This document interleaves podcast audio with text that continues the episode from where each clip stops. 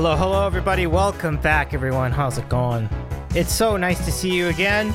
Uh, my name is Dave Medina. You know me as Davey's Eating Sandwich, and this is The Sandwich Show. Welcome to another corner. We are into, we are starting part two of our college football preview, um, of your part of college football preview tonight. If you missed part one, we covered the group of five conferences, which includes a lot of great mid majors and really solid solid teams. You know, teams like from San Diego State to Coastal Carolina to to teams like um, uh, to teams like Troy and, uh, and and many really fun teams that I feel like you can get a lot of good value from. So we we got into those teams yesterday. Tonight we're going to cover all the teams from the big bowl, well, all the big dogs. We're going to cover Bama. We're going to cover Georgia, Ohio State, Clemson, Texas, Oklahoma, USC, UCLA, Oregon, Washington, all the, the Power Five conferences as we know them today. And we won't know them today like this a year from now, will we? We covered that yesterday. We're getting to some season storylines too. Um, with our guest tonight, John in Connecticut, who's back with us um, after hanging out with us yesterday. Um, really looking forward to this spot though, because we've got so many scenarios, so many coaches, a lot of people on the hot seat. So many scenarios we can get into tonight. So uh, let's, without further, without further delay, let's go welcome our friend tonight, and he's our friend John in Connecticut. Good to have you back, John. How's it going this evening? What's up, Dave? Yeah, uh, night two of our preview series here on the college football season. Thought we did a good job diving into the group of five last night, but these are the conferences that um, tonight, anyway, the Power Five leagues that have more, I guess, national intrigue and you know for your kind of casual college football fan. So um, glad to be back. And yeah, let's dive into some of these storylines that you wanted to cover. Yeah, 100%. So, I mean, we, we've teased a lot of this yesterday, but I think we'll start with um, the obvious. I mean, the Pac 12 um, ending, the death of what was really just a cornerstone of college football. Uh, we've already covered some of the basics of it, but it started when UCLA and US, UC, USC left for the Big Ten. Um, we certainly saw that coming, but I think it was a little, at least for me, it was surprising that Washington and Oregon joined them so fast. Like I thought that maybe they'd stick it out. I thought they'd try to, you know, add teams to the Pac-12 and just re, re, you know restructure themselves that way. So seeing them bowl and then seeing the Arizona schools and Utah and Colorado go to the Big 12, it was start sudden, startling, and in, and in the end very sad to see the conference end. I mean, I, I don't. I mean, I've said I've probably said a lot about it already you know, in the Discord and whatever else. But it's it's hard to kind of wrap your head around it, just to think that this is that's it. it's like okay, you know, like they have won they have won a lot of national championships in the past. Obviously, not in football term, they haven't really won so much lately. But you talk about other sports, there's such a big deal in those too. So it's just, man, it's just it's just tough tough to get around. Um, you mentioned even yesterday that the ACC might be next and so on and so forth, but I mean, where do you even begin with this, John? I mean, I mean, you can't fault any individual team for leaving, but as you said yesterday, this could be a short-sighted move by all these schools, and we're going to see how it how it ends up for each of them as we go along. So let's get your thoughts on the Pac-12's dissolution, ending, the swan song season, the whole thing. It's sad. Just like we talked about last night, it's a hundred plus year conference of history. It's just like poof, gone like that, in just the matter of a day. Um, you know, like everyone made a huge deal about Colorado leaving. Well, okay, like that's not. I didn't take that to be like, oh my god, the Pac-12 is over for good. Like Colorado has had like well one good season in the last 15 years in football. I mean, I know they've made a couple of tournaments in basketball, but they came from the Big 12 anyway, so they probably would rather be in that conference. Uh, you know, all things being equal. So that wasn't a big, big loss in my opinion. I thought the conference could have, um, you know, kind of regrouped after that and, you know, may, uh, maybe added some more members. But, um, you know, then then the the rumors started flying around about, you know, uh, the Big Ten was going to come calling for uh, the rest of the schools like Oregon and Washington. But I guess they they had a, a, a deal, I guess, in principle. But I guess the, all the Pac-12 athletic directors or presidents oh, like that the day before it all fell apart, they were going to come to the table and like come to an agreement and stay like the Pac nine at, at, whatever it was at that point, um, and take the TV deal from Apple. That's what it was going to be, and we can kind of discuss you know the pros and cons with that. But um, and you know, and they were going to stay together, and I assume they probably would have added a couple more schools, and they would have they would have survived. But um, it all comes down to money, I guess, in the end for a lot of these schools. And I, I don't want to say stability because they would have they would have been fine if they had st- stuck together the, the remaining nine schools. Um, but when the Big Ten is offering you, you know, sixty million dollars versus the Apple deal was only thirty million, not even that, maybe it was like twenty five million. But there was like escalators where if they got so many subscribers, they could end up getting X, Y, or Z amount of money. Um, you know, that's that, that's what you're going to choose every time. Basically, it all comes down to to a money grab. But it, it's just really hard to kind of comprehend because, like we talked about last night, there's going to be like a com- competitive disadvantage. Like how many teams from the Big Ten are going to get into the college football playoff in the future? I mean, yeah, it's going to be 12 teams. Like, do they take their best three or four? Like, can those can like Washington and Oregon and USC and uh, UCLA guarantee themselves to be in that top four? Like maybe one of the schools, maybe two at most. Like you know, there's Ohio State and Michigan are going to be there. Not to mention, you know, you have solid programs like you know Wisconsin and um, you know Michigan State pops up every once in a while. So it's going to be hard. So they might have been better off sticking around in the Pac-12. I know the the monetary aspect of it wouldn't have been as as good for sure. Um, I think the problem with Apple just the perception that it's all it's just all streaming. Like there's no linear component to it all. It's like they couldn't um like license, you know, say package of a game a week to ESPN or something. It would literally be all on Apple TV. So there's that there's like uh, there's that exposure part of it um, that you kind of lose being on a streaming service. Although it's almost kind of like the wave of the future, like the way things are going, like direct to consumer. Like you could see you know, cable's already long almost long gone, but like all these streaming services too. Like it could be like you're just gonna pick and choose basically what you want to buy.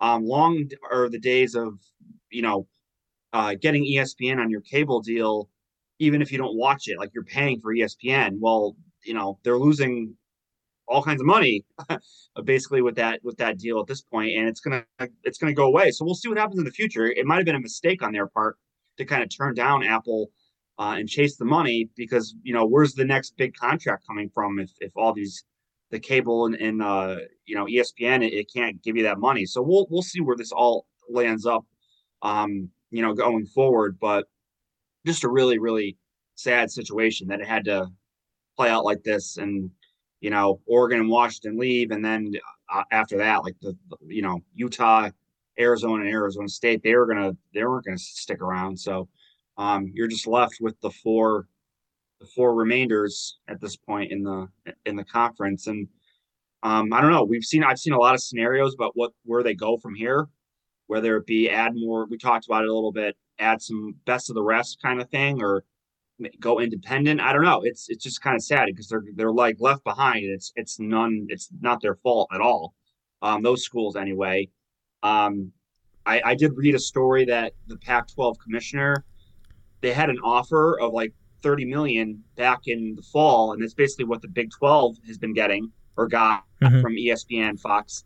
And the pac 12 commissioner he said like no like we want 50 million. And i guess he was just like laughed out of the room. So if you can blame anyone at this point you can blame uh, larry scott the, their, their previous commissioner and this new guy george Kliavkoff, I think is, as you pronounce his last name, just a complete mishandling of the entire situation and this reading of their perception. Yeah. I guess and, and value, and it's it's it's sad because like there's there's going to be no more no more Pac-12. But one more thing, and I'll let you you know uh, have your own your comments. Like you, I can almost see this happening. Like as these conferences get so so big and so you know like nationwide, like you could almost have either contraction. You could go back to what it was before, as like it just it just gets too overwhelmingly large, or within the Big Ten, you'll have like a West Division, and it'll basically be the old Pac-12. So, um, you know, I guess more to come on that in, in the future as as the Big Ten and SEC consolidate their power. Yeah, absolutely. I mean, you've really covered a lot of the bases there. Um, and I think I, I didn't make the point yesterday, but I've been telling people like off off air this a lot. Like the biggest reason I love college football when I started watching it was because I really had enjoyed all the geographic rivalries with with every single conference, and I think you're you're gonna lose something when the sport becomes a national sport, and the Big Ten has kind of started some of this, and SEC started earlier than that, and the SEC is huge now. Um, I counted 14 teams last time I counted them. I'm sure it's larger than that right now. I mean, and uh, the big 54 we talked about yesterday, which is just absurd right now.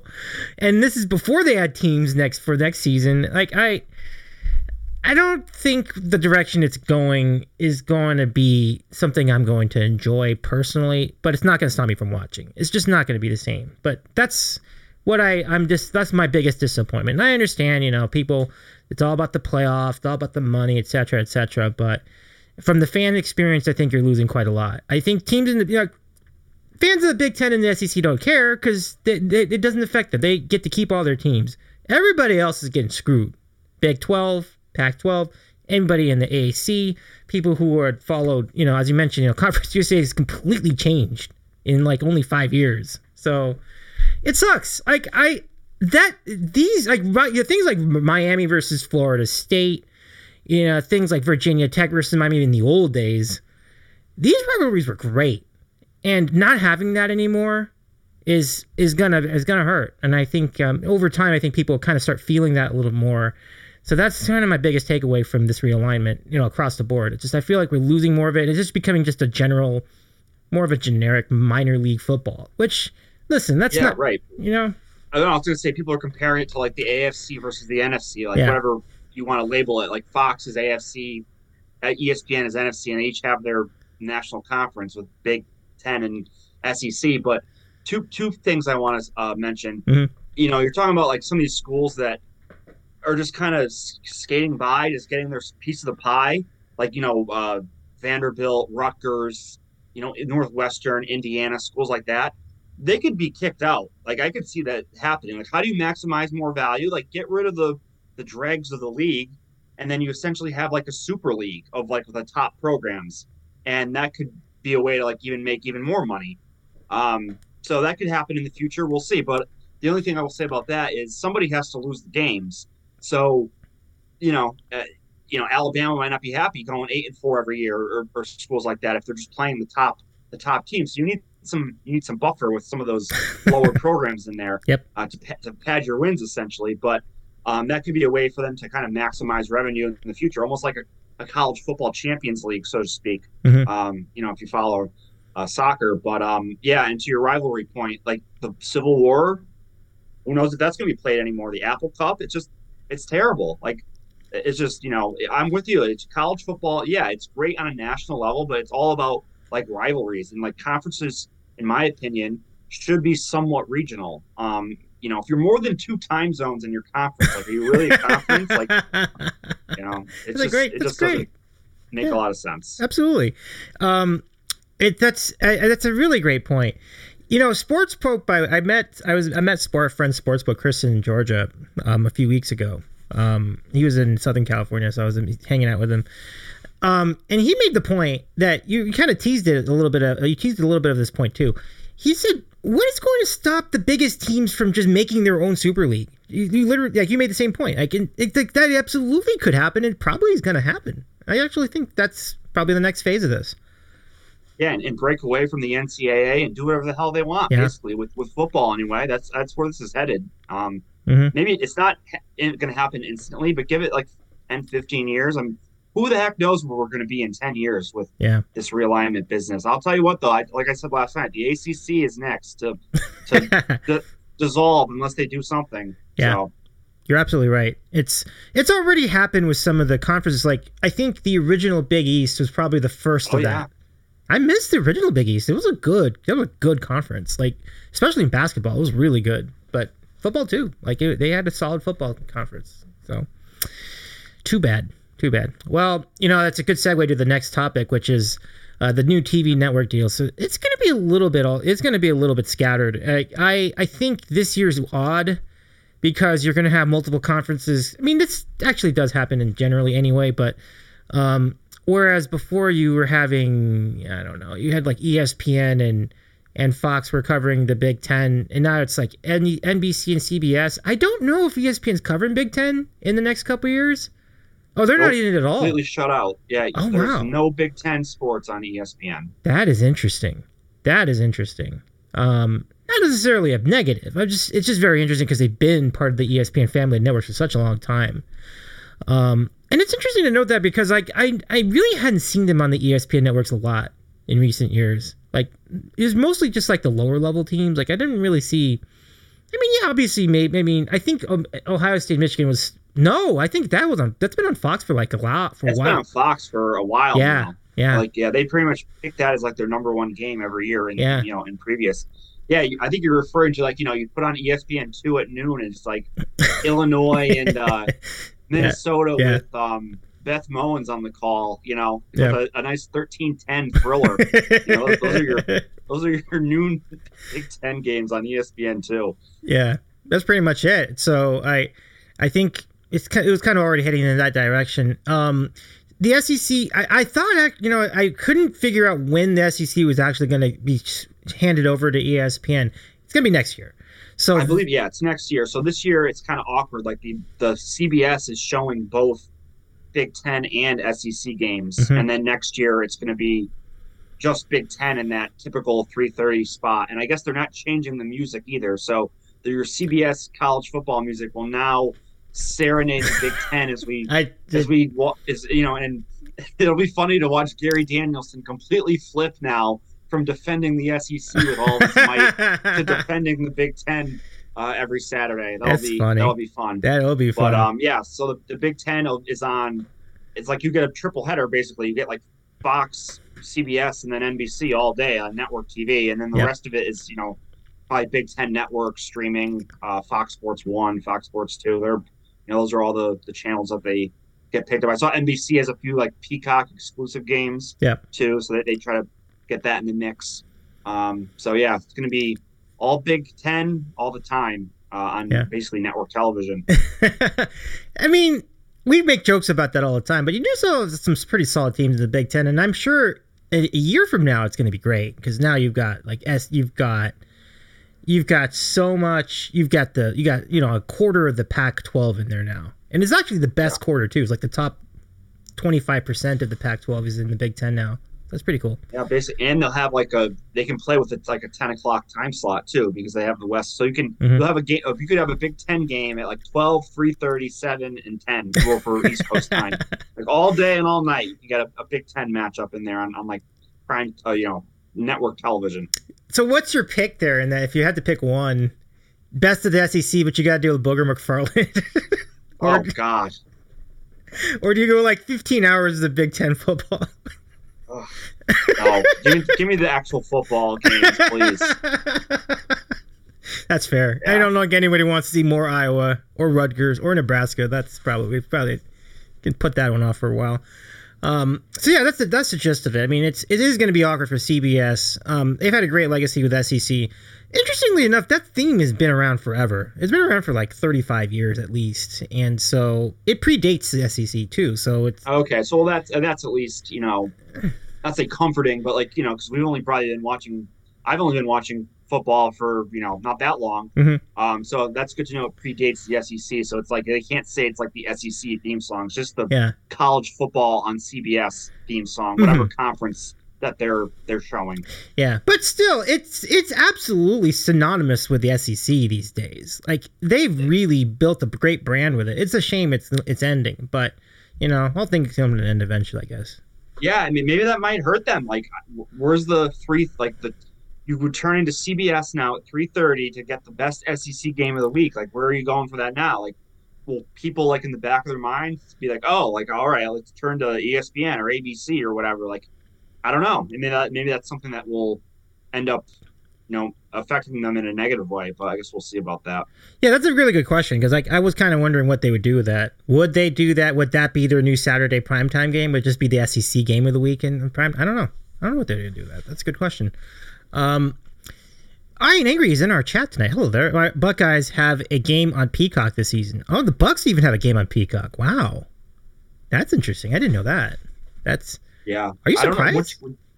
that's surprising. Uh, Well, they're trying to get people to subscribe. So Yeah. no, I'm not surprised. Like I know the first game of the year, Michigan plays East Carolina. I saw that's on Peacock. Okay. So I imagine the Ohio State game, it won't be like a marquee game. It'll be like probably a non-conference game, but you know, or maybe like a, a lower, like if they play Rutgers or whatever, that might be on Peacock because they want people to subscribe to to watch it. So not surprised. Got you. Um, and thank you very- much for hanging out with us tonight. Um, stay tuned. We'll definitely have a lot of coverage of the Buckeyes and, and much of the Big Ten coming up in a few minutes, coming up later in the program. So, um, well, that's it's all very exciting stuff. Uh, CBS is certainly going to be very active this year. I mean, they've got so much coverage of the Group of Five too. Like, UConn will be Yeah. if you want to watch UConn football, like that's the place. Like CBS Sports Well, Network. Well, let's let's not go. I, I do like their team this year, but let's well, we won't go that far. let's say if you turn on if you want to watch a good game, maybe yeah, all their home games are on CBS Sports Network. So, Mhm. um, which is actually I'm surprised that they actually got that kind of deal because they were it's a horrible program when they signed that. Now they're trending in the right direction, but um, yeah, the CBS Sports has them. They have the Army and Navy home games. They have uh, Mountain West. They have MAC. They had Conference USA. Uh, I don't think they have AAC. I think AAC is all like ESPN. Mhm. Um, and then we talked about last night. Conference USA is doing like the Tuesday, Wednesday games during October, which is just fantastic. That's pretty cool. Yeah. So yeah, you're absolutely right. I mean, action in November, as we were talking about, uh, CBS Sports does like some of the games, and ESPN does Yes. other games. It's a really fun Yep. night of the week. Yeah. Okay. Um, so let's go to the coaching, the coaching moves. So we talked more, even though they what Satterfield is part of the Power Five now. We got into a little bit last night, so you're, you're welcome to expand on that when we get to that Big 12 preview. What we'll do right now is we're going to do coaches in the hot seat, and uh, John, I'm going to hand the torch to you. Who are your coaches on the hot seat coming up this year? I mean, there's not like a surefire ones like there were last year. Like, remember, like we instantly all said, "Oh yeah, Scott Frost is like number one Yeah. go." Basically, he, he sure was. Like he was gone within, by you know by the end of September. But I mean, you have some guys that are have been struggling, but I wouldn't say like they're on the verge of getting fired. Um, like uh, Jimbo Fisher, like this is a make or break year for him. But like I just don't know if they have. You know, I mean, Texas A&M has a ton of money, but do they really want to pay him like a hundred million dollars for a, a buyout or something crazy like that? I don't know. Um, if they have another disappointing year, um, Neal Brown at West Virginia definitely is on the hot seat. But again, you, you know, it's not like a no offense. Like I don't think people are like clamoring about West Virginia football. Like it's not a huge, you know, a huge market team. Um, and uh, same thing with uh, Mel Tucker at Michigan State. They just paid him a ton of money, but very disappointing year last year. And we'll get to the Big Ten when we talk about them, but they've they it's not been a good offseason for them. Um, so those are kind of three guys off the top of my head uh, that I you know wanted to mention that are kind of on the hot seat. I mean, you have some others here like um, the guy from Indiana, um, yeah, Tom Allen. Allen, like they yeah. they could be in for he could be in for a rough season, and he might he might not last uh, the year. Um, same with uh, uh, Jeff Hafley at Boston College. They've really been struggling, but again, like some of these guys might got, get another year because it, it hasn't been a complete like disaster um, or a sustained disaster. So those are kind of some names off the top of my head. I don't know who, who you had. It's kind of like your I I did you mention Neal Brown in that in that rundown? Yes, I did. Oh, okay, okay, okay. So yes, I, I would have put him there for sure. Um, did we mention Mario Cristobal too? I have to think that he. No, I didn't. That's an interesting one. Yeah. one. Miami, I think it might be already kind of having enough of him, and you know, I can kind of see that. Yeah. So we'll see. We kind of called it too when Yeah. he came from Oregon. We were like, this guy is not good at all, and like they were just so disappointing last year. I mean, run off the field by Middle Tennessee, like that was just embarrassing for Miami. The, their problem is when they got rid of the Orange Bowl and now they play at the Dolphin Stadium, whatever Mm-hmm. the hell it's called now. I mean, they've been through a million sponsors uh, naming that stadium, but there's like no home field environment or, or edge, and that's a huge thing, obviously, in college football, and they just don't have it.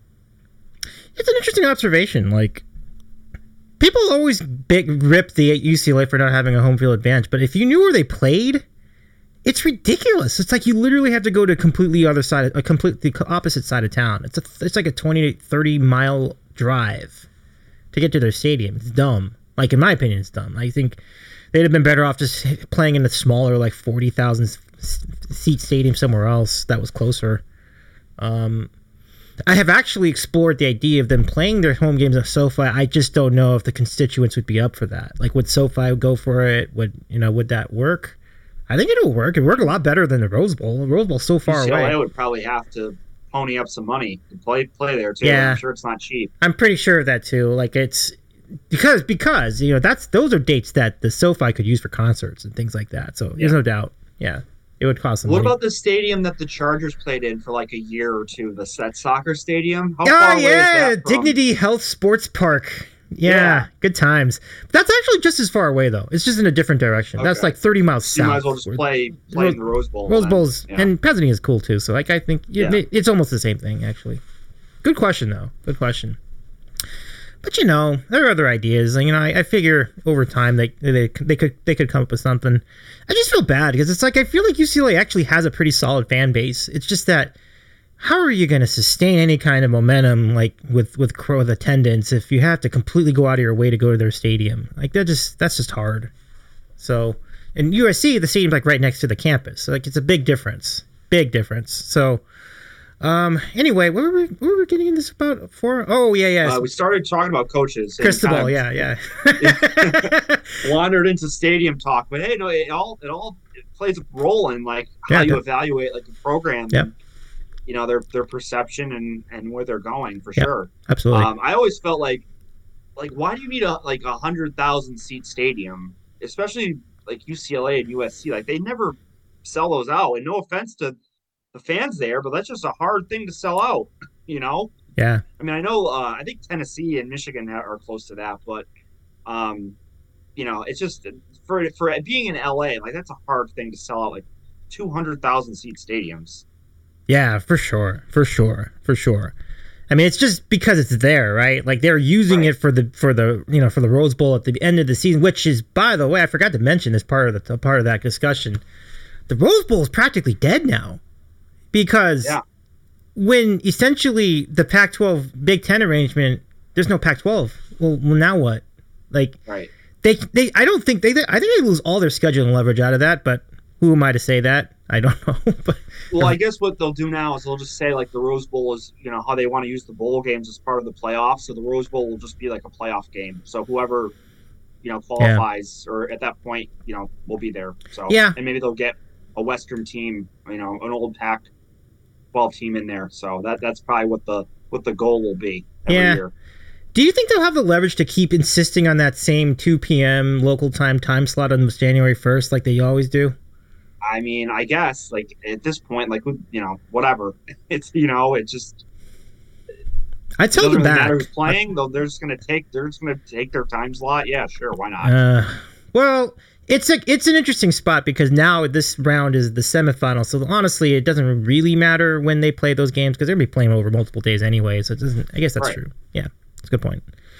Um, all right, so uh, so yeah, I mean it's, it's really good stuff. I think I, I, one article said that Billy Napier was in the hot seat, which really surprised me. I'm like, he'd only been at Florida for what a year and a half. Like, why is he already in well, the they're hot seat? impatient. They're impatient for sure in the SEC, but he's going to get more than he, he'll get like at least a third year, unless like you know they there's all like crazy off the field allegations.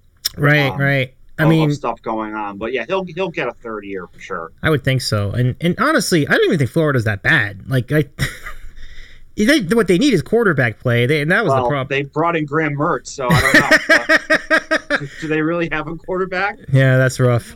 Uh, yeah, I think you might have to go back to. You, you almost make the last year's quarterback situation look but pretty pretty su- sublime compared to that. Mertz, oh my goodness. Uh, that's funny. Okay, so that's that's the latest on coaches in the hot seat. Um, well, can continue with predictions and things near the end of the show when we'll do our playoff predictions. Um, so let's go to our conferences, and we're to start with the ACC or what's left of it. I mean, it's fine right now, but as you mentioned, John, it's only a matter of time. They're to get blown up. Um, so, I mean, really, we've talked about how Miami is kind of in a state of flux. NC State's kind of an enigma to me. I, I I'm tired of buying into them. I'm kind of done with trying to think that they're good. I've had enough of them. Um, so that really, for me, I feel like it, it comes down to like Clemson and Florida State. Those two teams are really loaded. Um, we're gonna have some fun with this conference, even though there's a lot of like, there's a lot of bottom feeders in there. But those two teams at the top are pretty good. So, uh, John, let's get your thoughts on the ACC. Yeah, you couldn't have said it any better, Dave. Um, the interesting thing about this year, and I think we might have mentioned this last night, but there are no more divisions in this conference. Mm-hmm. So gone are the Atlantic and the Coastal. So you can actually get a Clemson Florida State championship game this year. Um, where in the past it would be like whoever comes out of those two teams. Recently, Clemson, um, because Florida State had been you know kind of down, uh, had some rough years, um, and they'd play like a. I remember a couple years ago they played like Virginia, who was eight and four. They play, you know, they play Pitt like nine and three. Like it wasn't. It was an okay team they were playing. It wasn't like a true championship game. Um, but now we're going to get that because, as I said, there's no more divisions. Uh, so um, you know, Clemson and Florida State are the clear uh, favorites heading into the year, and I wouldn't doubt that they both get to the championship game. I and mean, we can talk about some of the other contenders, but when you look at Clemson, um, you know, DJU transfers to Oregon State. We'll get to that. Um, you know, get to the Pac-12 later, but uh, there was a huge call last year for Cade Klubnik to start all year he finally did uh, get some playing time in the ACC championship game, and he really shined. Um, did not have a good bowl performance against Tennessee, which m- might worry a little bit, but uh, he's gonna he's the he's the day one starter here. Um, you know, Clemson's always loaded on defense. They're just gonna, you know, go through and with their recruiting and replenish their defensive line. Um, but you know, Klubnik is really kind of the question mark for the for the entire team. If if because that was the problem with Clemson last year. Um, their offense just really struggled. So if he's you know at an elite level, um, there'll be no they'll, like a national title contender. I And I still think they're you know they're going to make the ACC championship game with Florida State, but um, that's kind of where the state of Clemson is at the moment. It comes down to their quarterback play.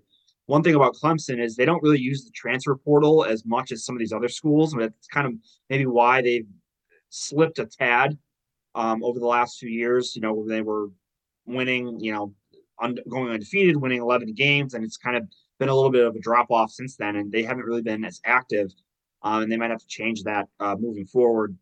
Um, you know, and uh, like I said, Florida State is the clear other favorite in this in this league. Uh, 17 starters return with Jordan Travis. Uh, Mike Norvell's done a really nice job there, kind of getting the program back um, to you know national prominence. Um, you know, they they had that huge win against LSU last year, and it kind of put their name back, I guess, on the map. Um, they did have a couple other losses that kept them from.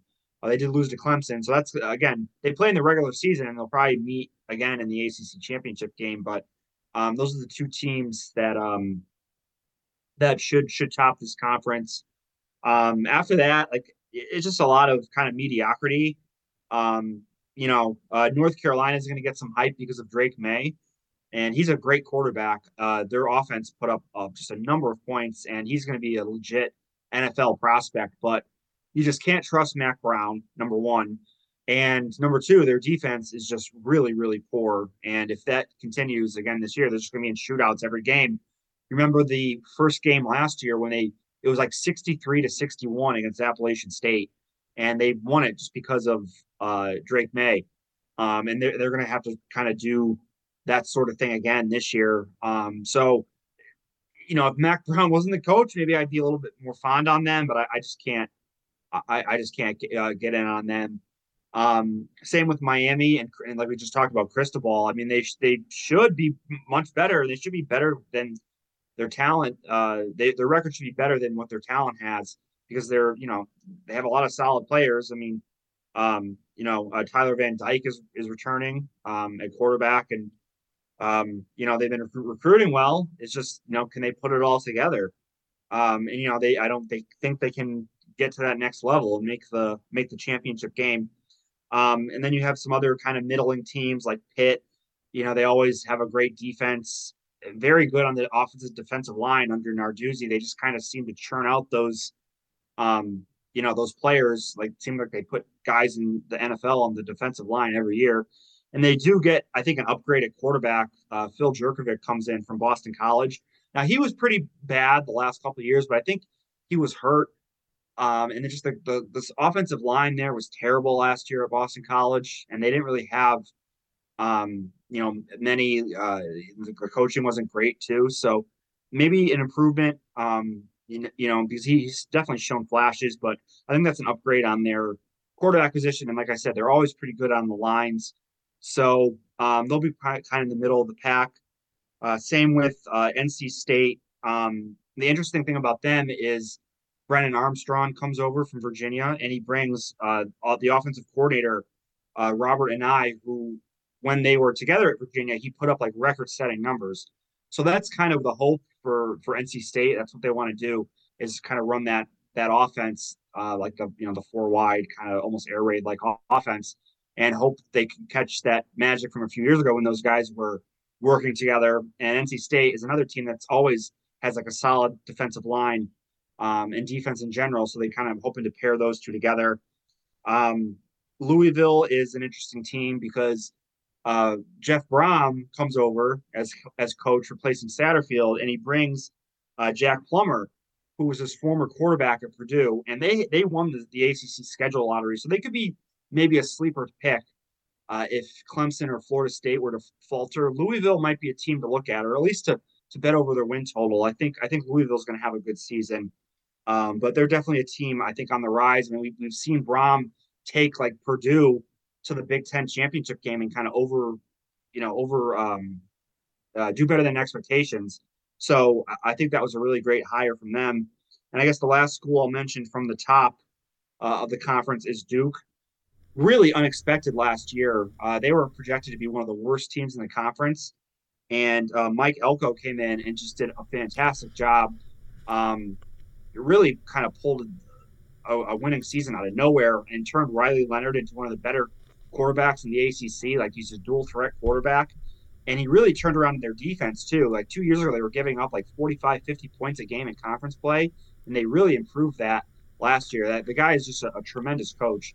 Um, their schedule's much tougher this year, but I think they're going to be in the top half of the league. Now, I guess I'll mention one more team, uh, Wake Forest. The big news about them is Sam Hartman transferred out from uh, Wake Forest to Notre Dame. Um, and so they lose their star quarterback. But again, a lot of solid coaches in this league. I will say that. Um, some I wish, like, if I wished, uh, like Elko was coaching North Carolina, like that would be just tremendous. But it is what it is. Um, Wake Forest coach Dave Clawson's just done a great job there. So even though they do take, I think I'll step back with Hartman leaving. I think they'll be a bowl team. Um, so those are kind of thoughts on like the top and mid half of the conference. I mean, I don't know if you want to dive into the bottom of the of the ACC, but those are kind of Wait, some initial thoughts. We forgot to put Dino Babers on that hot seat list. Right? I forgot about that.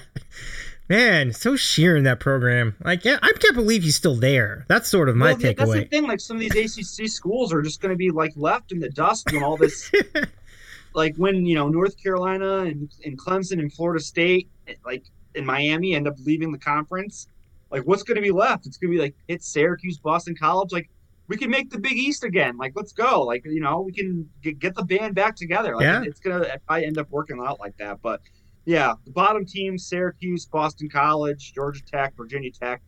Uh, Virginia looks like they're going to be like the, one of the worst teams in the country um, this year. But yeah, those are kind of the initial thoughts on the ACC. I'd be happy to talk about some of the bottom teams if you like. But um, what are your thoughts on some of these some of these other teams? No, I mean the bottom teams are just gonna be hilarious. You know, like the only yeah. the only thing that you really can watch out for with Syracuse is that they often give Clemson a tough time when they play against one another. I mean, that's really it. That's pretty much all they can really look forward to this year. Uh, so I'm not gonna waste too much time on that. Or Bo- you mentioned Boston College. Yeah, there's no reason to watch Boston College at all. That is a that is a rough watch.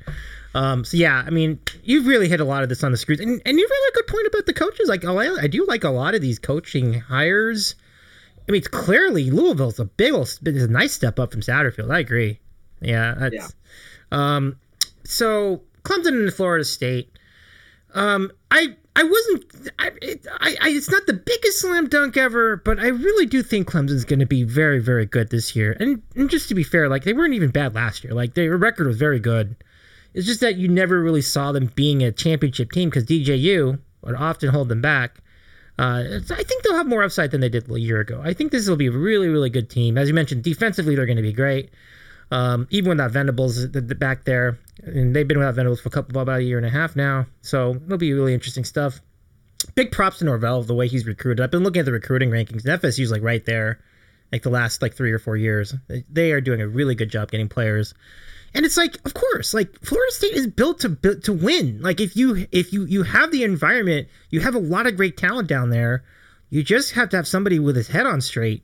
So Norvell, and then, and then again, this is where the college football fan bases and and uh, what is the word the where the fanaticism of college f- football fans gets really annoying with me. It's like, dude was on the hot seat too. It's like, really, really, like give him like a couple years.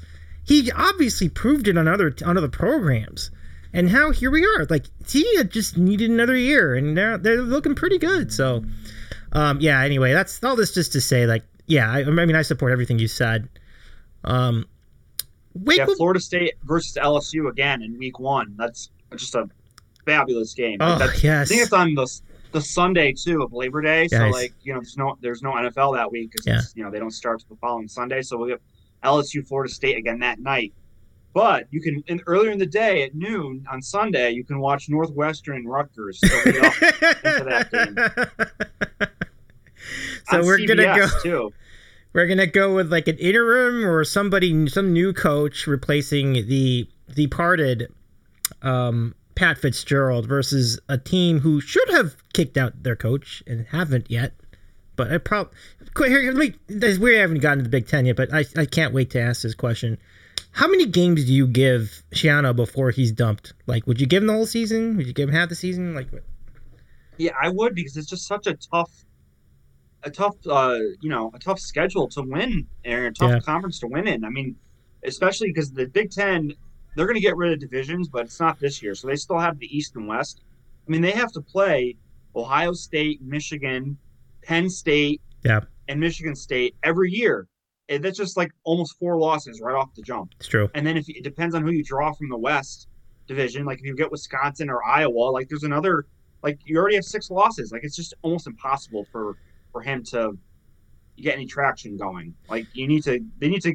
That's why that Northwestern game is huge for them because they, it's a conference game. They need to win that one. Like it's a legit conference game they can win. Absolutely, one. So yeah. if they have any chance of like making a bowl game, they have to win that game. Yep. Um, although they're favored by seven points, I, I don't know. Do oh, I don't know. I don't like that. Do you want to lay seven with Rutgers? I don't know. I don't like that. I don't like that either.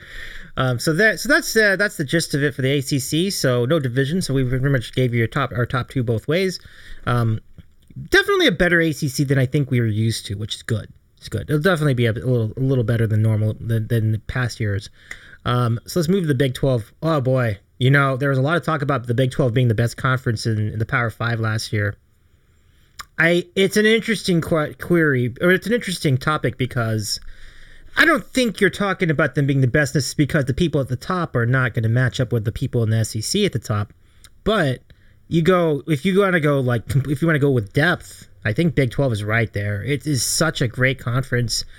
Interesting thing, the, the it looked like the projections have Texas as the odds-on favorite to win the conference this year, which is a unique position. Usually to Oklahoma. Oh, you're not buying it. Interesting. Interesting.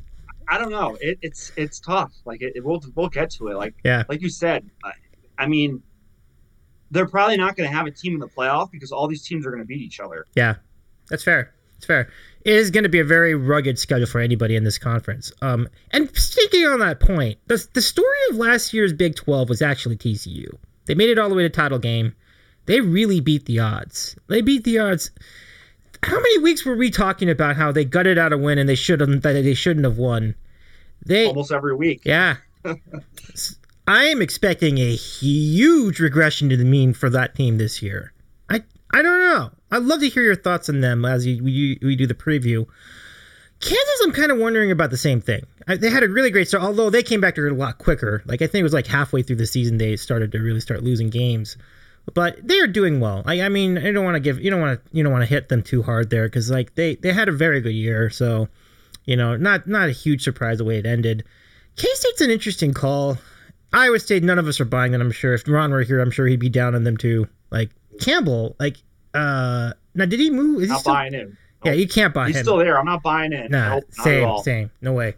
Um, so the team I feel like the teams with question and Oklahoma State is now let's go the opposite side of the coin. Oklahoma State continues to be a dependable, a dependable winner every single year. Doesn't mean they're going to win a title or anything like that, but Um, Gundy's still still Gundy. Give it to him. Like he's got that team competitive, playing with fire. Um, I think it could be another solid year for Oklahoma State. Um, and then Baylor, that's I'm gonna let you pick take on Baylor. I, I don't know what to feel. I don't I don't have a feel for them honestly. Oklahoma too. Like I I think they're I don't know. Venables doesn't have the same not the same cachet as uh, Riley did before. You know, having them before. So I I I'm not the biggest Oklahoma guy right now. So John, with that setup, let's get your thoughts on the Big Twelve. Yeah, like we talked about, I mean, this could be uh, one of the deepest conferences from top to bottom for sure. Like all these teams are going to beat up each on each other.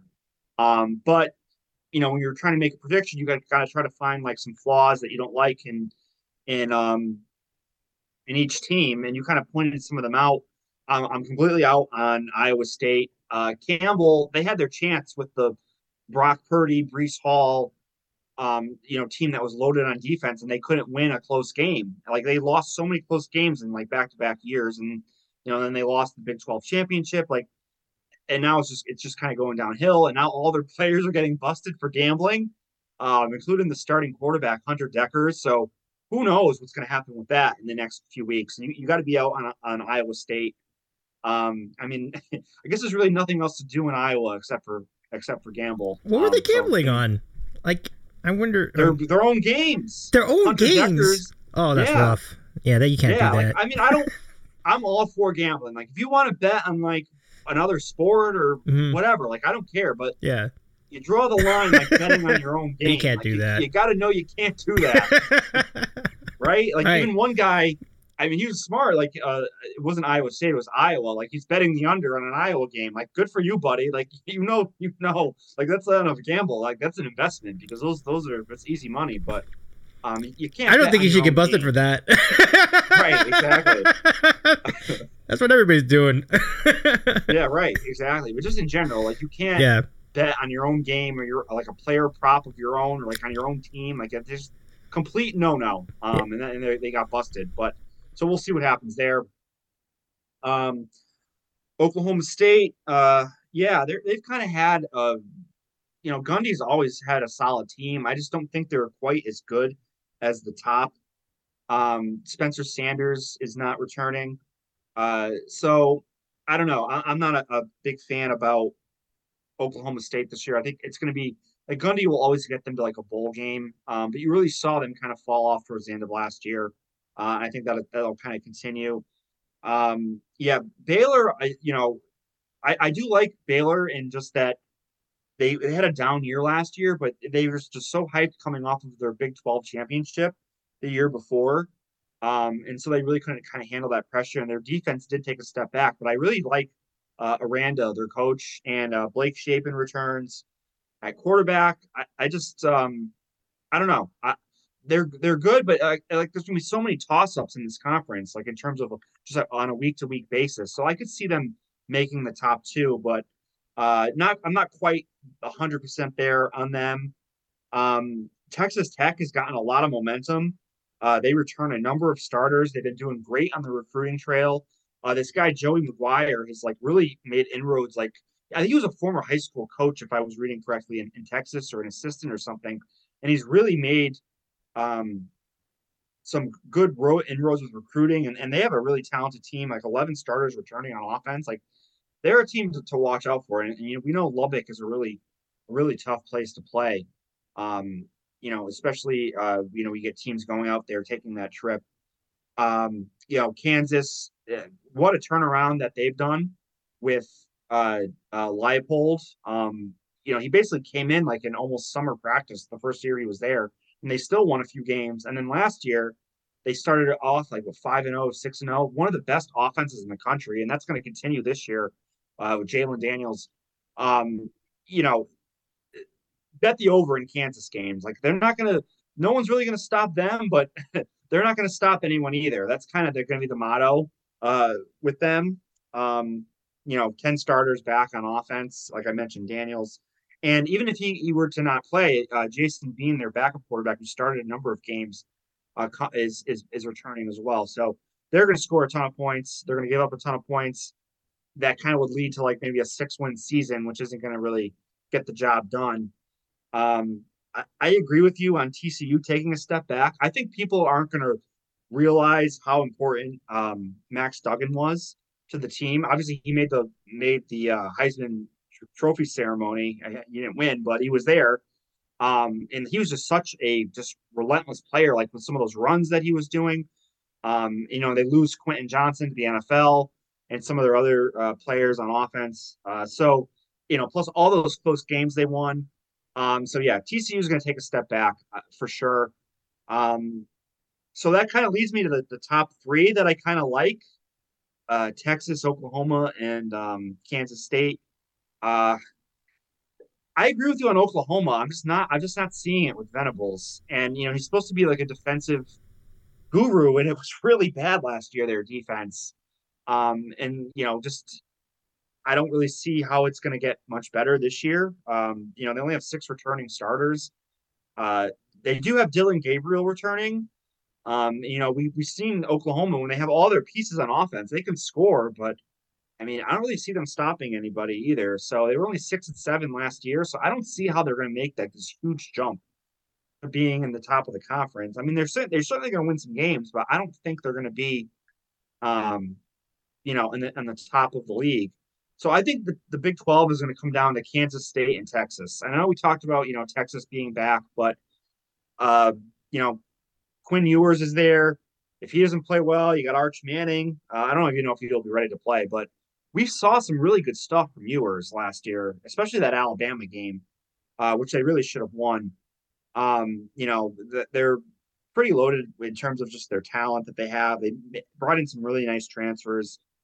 So, you know, you hate to say, quote, Texas is back, but I think they're going to be in the in the championship game along with Kansas State again, who's just as solid as they come. I know they do lose Deuce Vaughn. Uh, he's with the Cowboys now. But uh, Will Howard returns. Their offensive line is just uh, fantastic. I believe, yeah, they return all five starters on their offensive line. There doesn't matter; they're just going to run all over you. Um, you know, not as many starters returning on defense, but I just trust the program. I trust their coach, uh, Klieman. So I'm in on Kansas State. So I, I, think it'll be Texas and Kansas State. I think that's your your Big 12 um, championship game. Uh, they do play at Texas in the regular season, so it could be a uh, a rematch in the championship game. Um, they played last year and they only lost by a touchdown. And um, you know, I, I, think that's that's what it'll end up being again. I think Kansas State will, find a way to to get back to the uh, Big 12 title game and maybe they'll win it again. Um, we didn't mention the four newbies yet coming into the conference. Um, I think those four will be kind of at the bottom of the league: BYU, yeah. Yeah. UCF, Cincinnati, and Houston. If I had to say who's going to be the best of the four, I'll give it to UCF just because of Malzahn. And, um, you know, it's a tough, you know, it'll be a tough trip for any of those teams to go into uh, the UCF uh, home field. They're yeah. usually really good there. Same thing with BYU is to have a, that's a tough place to play too at BYU. That's true. Yeah. Um, you know, and then we mentioned, I, I, think Cincinnati's in for a really rough year with Satterfield, uh, not returning many starters at all. Emory Jones is, is going to be their quarterback. Like, bet the under on Cincinnati. Um, and then Houston, I think Holgorsen, you never know what you're going to get from him. Um, and uh, you know, I, I, it's a step up on their schedule for sure. So I don't, I don't know if those uh, of the four, like I said, I think UCF will at least you know have some upset wins and make a bowl game. I don't know about the, the rest of those those teams. I think it might be a struggle in the first year. So um, all in all, like I said, my my pick for the top two will be Texas and Kansas State in the Big Twelve. Yeah, I, I I may echo all that. I, I pretty much I did most of my analysis in the front end of this segment, so um, I won't expound on that too much. But I will. We circle back to a couple of over unders. You mentioned Cincinnati um, under win total, so their over unders uh, five and a half. I think under makes. Oh a, wow! Yeah, that's. Yeah, let me pull up their schedule. Like I don't see five wins on that schedule. Hold on, let me. Okay. Have my uh, trusty magazine right here in front of me. I can I can pull it up. All right. Um, all right, so Eastern Kentucky, we'll give them that one. At Pitt's probably a loss. Miami, Ohio, will give them a win. Home to Oklahoma, I mean, eh, probably not. That's a loss. At by BYU is a loss. We'll give them Iowa State. Baylor loss. At Oklahoma State loss. UCF, eh, maybe. At home, maybe, but I don't know. Then at Houston, at West Virginia, Kansas at home. Yeah, I don't see six wins here on, Yeah. on this schedule at all. No, I, I remember with you. I mean, that's that's a big step up in competition, you know, week to week.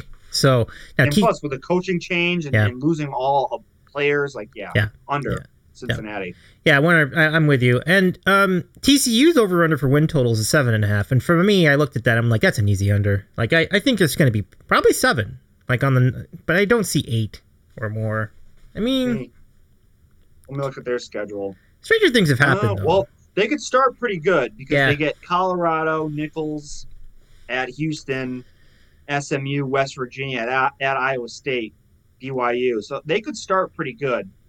Um, and then it gets a little, it gets tougher after that at Kansas State, at Texas Tech, Texas Baylor, at Oklahoma. So you need them, yeah, I seven or eight. So you need them to maybe get upset in the first six or seven weeks. Um, a, a game, and I I think that's a that's a good play. Oh man, if they if the Colorado game's in is in Boulder, I I that has the, that has all the makings. I, I will. It is not, unfortunately. It is in uh, it is in Fort Worth. okay, okay, that's I, the line though is TCU. Like I think it, they're minus three touchdowns. I think it's minus twenty one against Deion I think we take a chance on prime time. Prime. Yeah, Yeah, um, that's a good. Yeah, I, I, I, I'm, I'm, I'm gonna. I, we'll, we'll, we'll see if we get an upset alert in that in that game. We'll see. I mean, all right. So that's uh, that's the Big Twelve, everyone. Um, let's move ahead to the Pac-12, as we know it. Last year of the Pac-12, by all accounts, it's sad, like I said, but man. What an ironic situation that so many teams in the Pac-12 were rated to be really good. Four teams I believe the teams are Oregon, UC, USC, Washington, and if I'm remembering correctly, the fourth one is UCLA. They're all projected to be very good this year, and it's just so unfortunate that this is like going to be such a great year for this conference, and it's not, and it's going to be blown up after it. Like it's just, uh, what do you even do? So anyway, but John, I'll give it to you for the for your preview. I'll give my thoughts after the fact. Oh, and Deion's making his debut with Colorado, so that should be exciting for Yep. no other reason, just the juice of that. Um, and his kid's gonna play for him, so yeah, I mean, yeah. Should Shedeur is going to be the starting quarterback Cool. apparently. Yeah, the, the Colorado's a, a completely they're like a mystery team because they have a whole new team. Like they brought in transfers from everywhere, and I mean they had to. They were what, one and eleven last year, so they had to remake the entire roster. But like, who knows how all these teams are going to, all these players are going to mesh together? Uh, we don't know. So we'll it's it's kind of wait and see. Like you can't really think they're going to do that well, but who knows? Maybe they'll surprise us. But yeah, they're they're a mystery team in all this. But yeah, I mean, if, if this is the last year of the Pac-12 as we know it, well, it, it is. But in terms of like the name of the Pac-12, it's going to go out with a bang because I could see like six teams here being ranked. You know, USC, Utah, Oregon, Washington, Oregon State, UCLA, the top of the conference. They're all. I could see them all being top 25 teams. I mean, this is a really, really good conference, and it's like you said, pretty sad uh, when you look when you really look at, at it from this perspective. Like all these teams are are going away to another um, to other conferences, but um, yeah, I mean, I guess you have to start with USC. Caleb Williams, fresh off the Heisman, is he going to get two in a row? We'll see. Um, I don't know. Like the they're certainly going to put up a lot of points. I mean, the, you know, their second year in Lincoln Riley's system. Uh, you know, a bunch of other offensive playmakers returning. The question is, like always with Lincoln Riley, is their defense, and it cost them in both Utah games last year and in the Tulane game in the bowl game. Um, just giving up a ton of points. Uh, you know, they they uh, they won kind of the schedule lottery, and that they get Utah, Washington, and UCLA at home. Um, their only road trip or really tough road trip in the Pac-12 is at Oregon. Um, so it, the odds are they'll probably again this is another conference where there's no division, so it's just the top two will make it. Um, they'd probably be able to outscore a lot of a lot of these teams, but the question is their defense, and then you know if we remember Lincoln Riley at Oklahoma, they always seem to have one game when they just kind of slipped up, and you know maybe that'll happen here. But yeah, USC is definitely in contention. Um, Utah is right there with uh, you know, Whittingham, you know, rock solid as they come, like almost unbeatable at home. Um, up there in uh, uh in Salt Lake City. Their question mark with them is Cam Rising. You know, he tore his ACL um, back, uh, I believe in the bowl game in the Rose Bowl. I think I remember if I remember his backup came in. So the question is, is he going to be ready to start the year? Um, I don't know. We'll have to see in the next week or two what, what we get from like practice and whatnot. But um, if he's back, uh, they're you know they're going to be really good again. Like they're really talented. Um, you know they're always going to have be have a solid defense. Nine starters returning there. I mean, like they beat beat up USC a couple times last year. So I mean, they're going to be right there uh, in the conference. Um, you know, if you go down the list here, Oregon is going to be a really good team. Bo Nix, you see the the signs in New York City like clamoring Bo Nix for Heisman. I mean, I don't know if I want to go that far, but um, it's the year two under uh, Dan Lanning. Um, you know, it's still kind of amazing how a a guy coming over from Georgia goes to Oregon, but hey, it, it's working out so far. I mean, they had a really good year, first year ten and three, so it's year two in his system. I mean, they can only um, they can only get better there. Uh, and they have a bunch of returning starters, 16 in total, eight on both offense and defense. So um, they're going to be right in the hunt.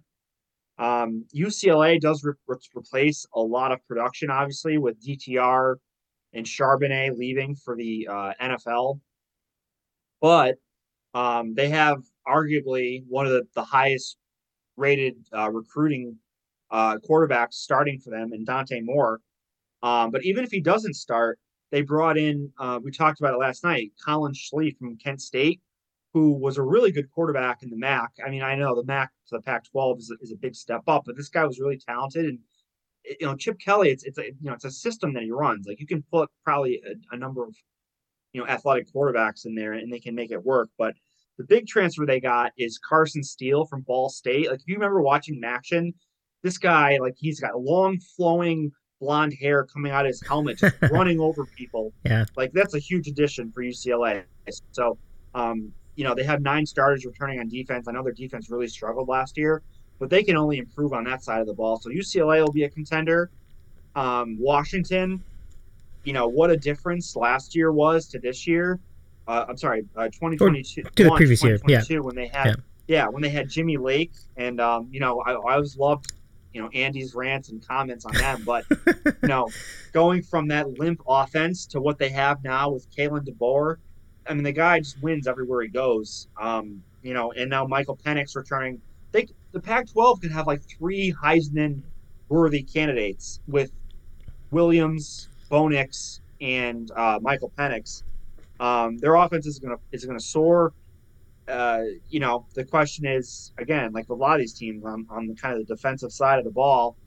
And uh, again, this could be a conference where all the top teams kind of beat up on each other, which is what you worry about because, like I said, there's six really good teams here um, in this conference. But yeah, Washington is going to be right there for um, in, contention with this with this top group. And then the final team in this group is Oregon State, like the little bees. Um, you know, they're going to be, they won 10 games last year. I mean, and they should have beaten USC. Like, if they had a competent quarterback, yeah, they might have gone undefeated last year. Um, because yeah. they're, they're, you know, their defense was tremendous. And, um, you know, they, their quarterback just kept turning over the ball. But now they get an upgrade, you would, you would think. Uh, DJU comes in from Clemson you know, they're not going to ask them to do much. They're just going to kind of have them run the system they have there. Uh, and they're just going to run through people. Remember in the Oregon game last year, they were down. Who like forget that game? Wow, seventeen or twenty points, and they just yeah. ran the ball like twenty straight times and had a comeback and let Oregon like you know mess up on special teams and just you know poor coaching and whatnot. And what there were some fourth down decisions that were pretty uh, boneheaded. But you know, Oregon State's going to be right there too. So any of these top six teams, I think I would not be surprised to see them in the um, in the Pac-12 championship game. Uh, and, and, I think, you know, just like the Big 12, they're going to kind of cannibalize each other because all these teams are just really good. So, um, if I had to choose, I mean, I have to really look at the schedules of all of them. I did say USC has a pretty fairly easy schedule compared to the others because they only have like one tough road game, or, or, or of the top teams, they they played them on the road. Um, so, but just for just for our quick, you know, chat here, um, I'm going to say USC, and I'm going to go with. Uh, let me just check their schedule for a second. Yeah, I'm gonna go with USC and Washington. That's kind of be going my, my two teams in the in the Pac-12 for the championship game. Um, and yeah, those those top six are just like I said, anybody can can really can beat anybody. Um, and then after that, you have like teams with new coaches, uh, Arizona State, uh, Colorado, Stanford. We kind of talked about them, and then like Washington State and Cal are just kind of you know middle of the road. But there's a clear gap between the top six and then the bottom six in the league. I'd be interested to hear um, your your feelings on, on the conference this year. I know you're kind of more tuned in than probably most people living out on, the, on the West Coast. Well, uh, well, that's that might be true. I mean, you you you gave a really really comprehensive rundown. That's pretty much spot on. I mean, I I pretty I couldn't really disagree with most of that.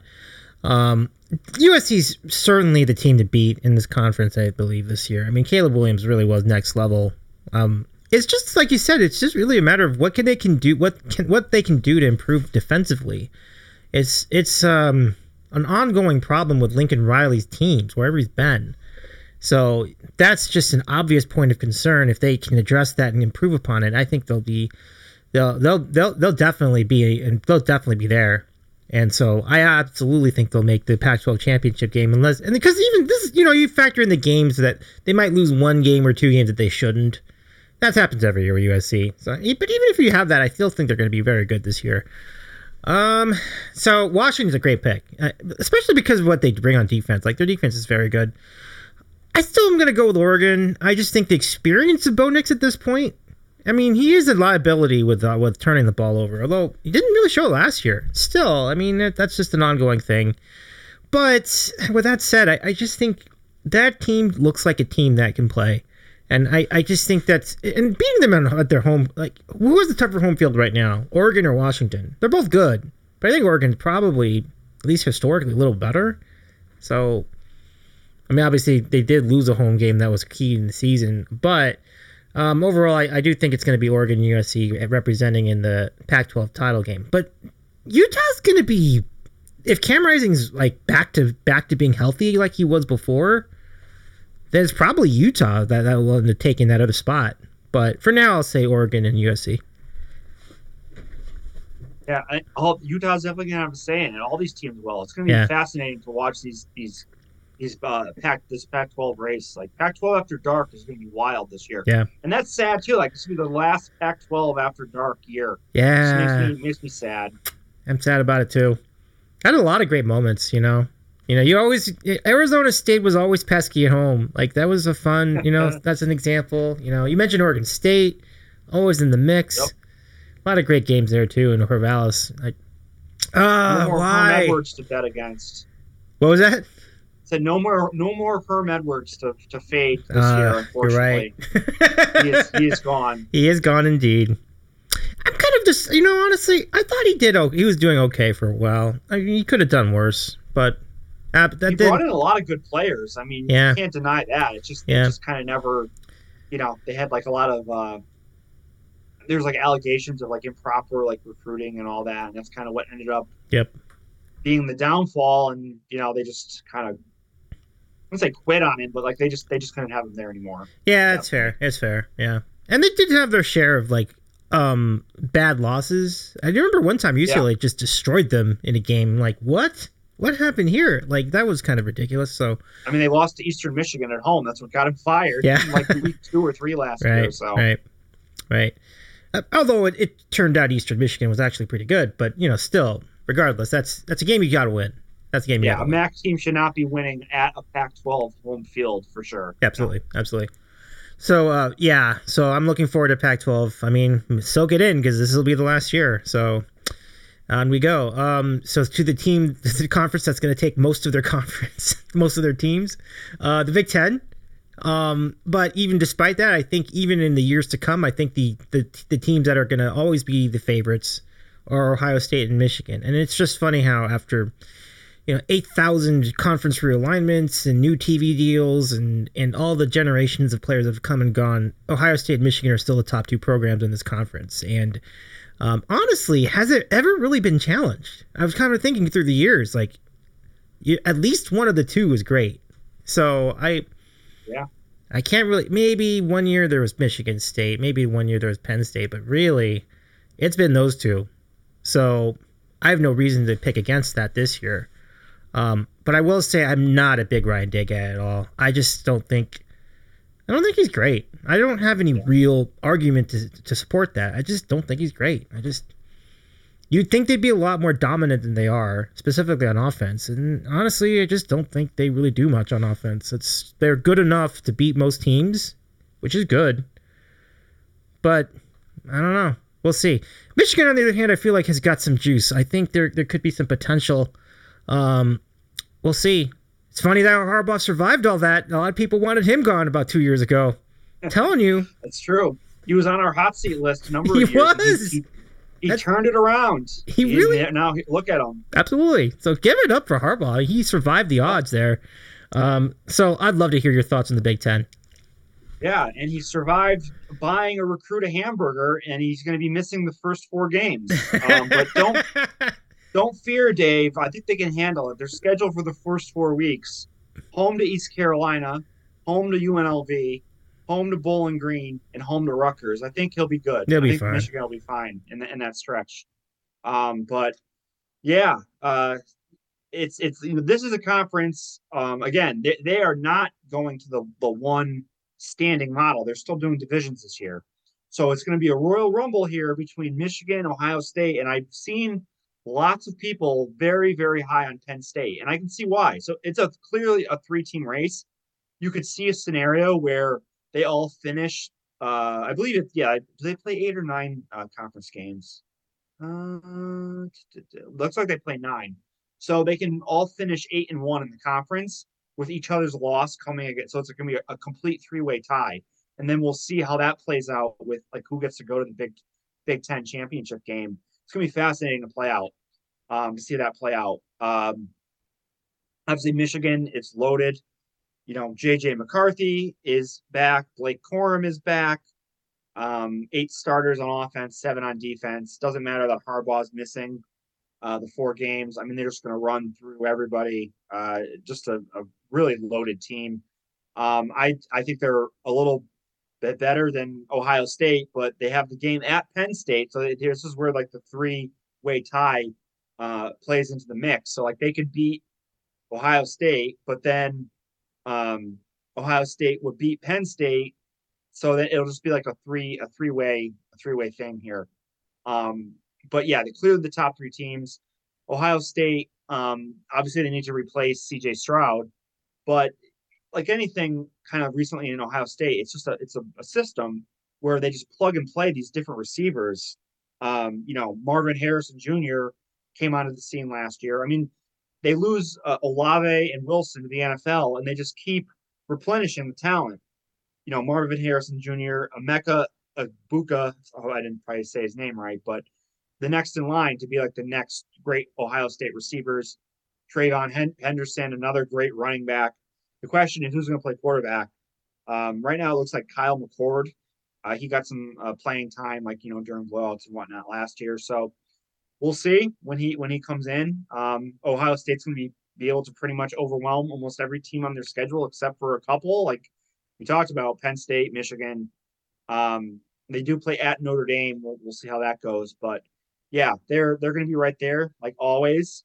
Um, and then Penn State's the third team in this in this triumvirate. I know, especially uh, Andy's not a huge fan of James Franklin for sure, but um, they you know they got a highly touted quarterback, Drew Allar, um, starting this year. I don't know if he got some playing time last year. He might have. I, will have to check on that, but he's a very um, highly regarded recruit but he just wasn't going to play while Clifford was there because you know the whole respect of giving like a senior like you know all the starts and whatnot. But if Allar is even as half as good as what they're they're claiming, um, you know Penn State's going to be a, a, very good team because they're great on defense.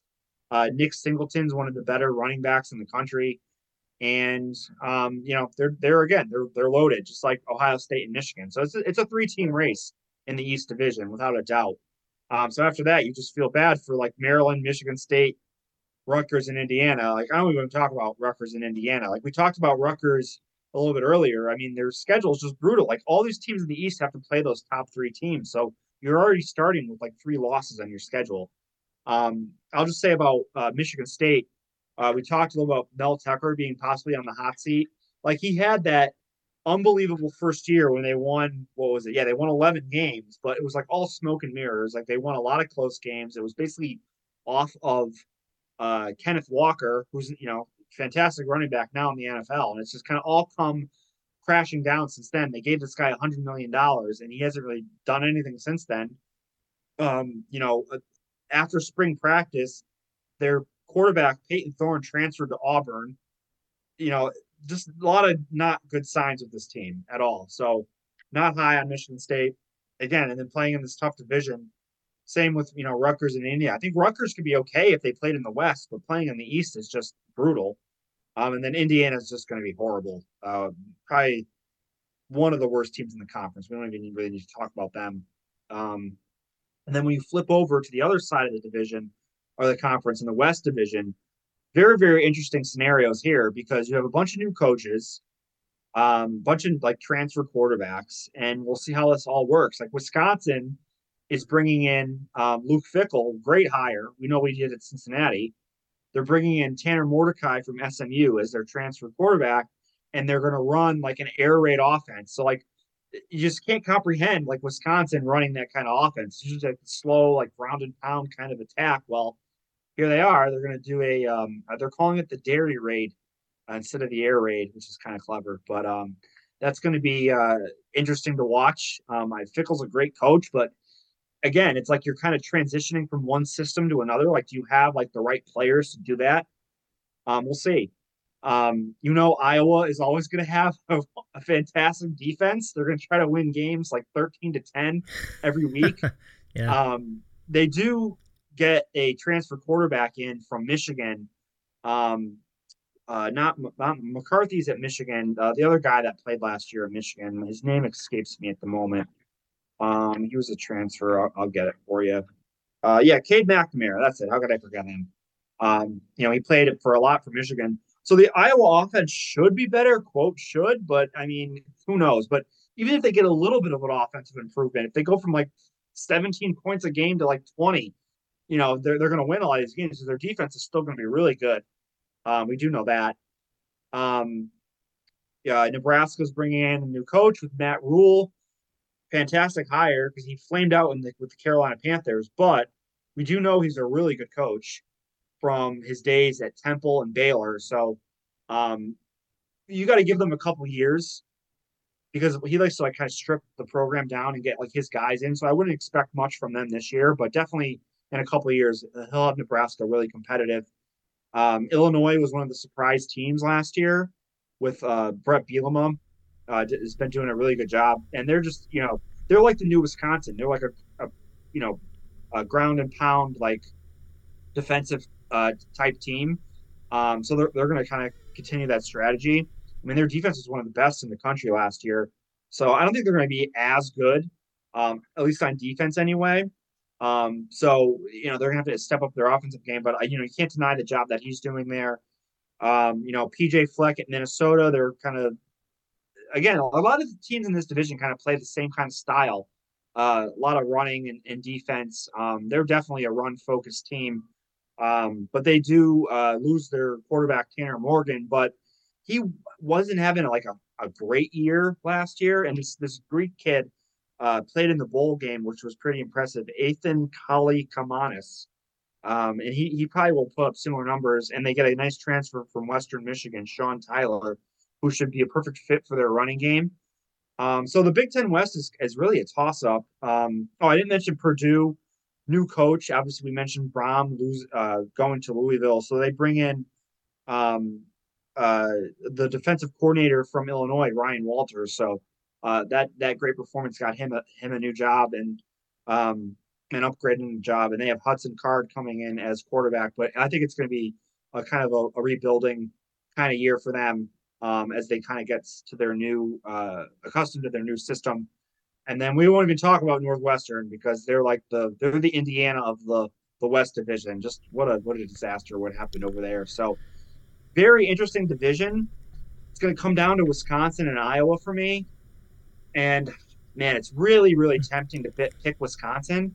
I just don't know what this offense is going to look like. Um, with with uh, the new new system. So I'm going to go with the old steady. I'll go with Iowa. I don't know. I don't like it, but I think we'll stick with Kirk Ferentz. Get a little bit better on offense. Keep that defense going, and try not to win games six to three um, every week. So I, will go with a rematch of last year. I'll go Michigan and Iowa. I'm sorry, no, oh, that was from two years ago. Last year was Michigan and Purdue.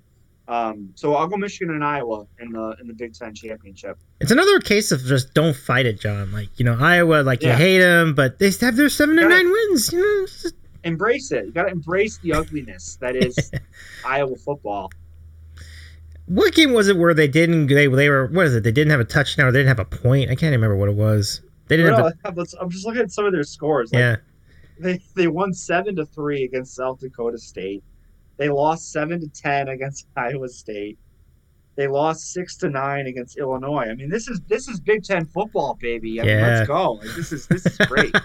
that, I think that's the game. They won seven to three, but the seven was like two safeties and a field goal. Yes, that's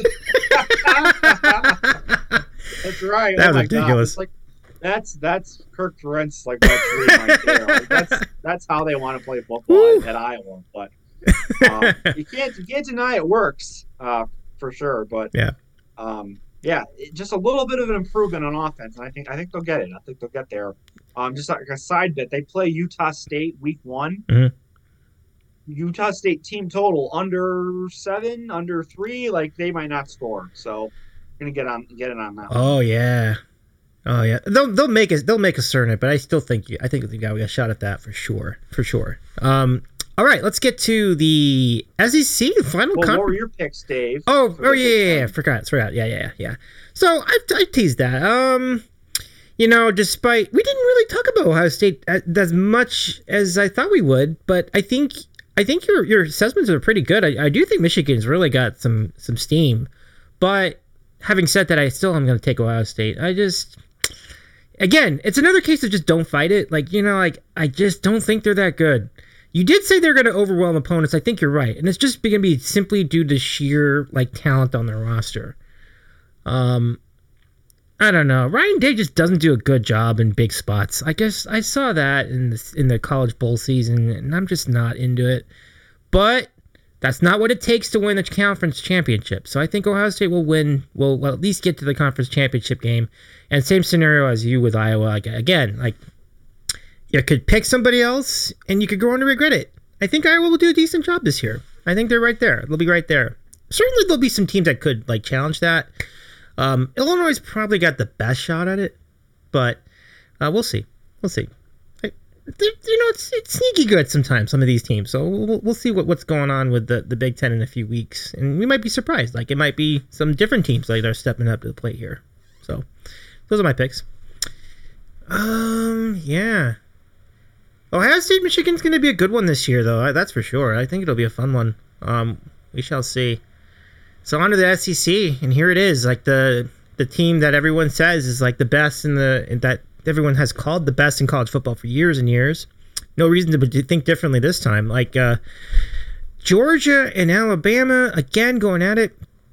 Bama had what they would call a down year, but Bama still was good enough to make the New Year's Six. So how bad could they have been? But but I do think, see some.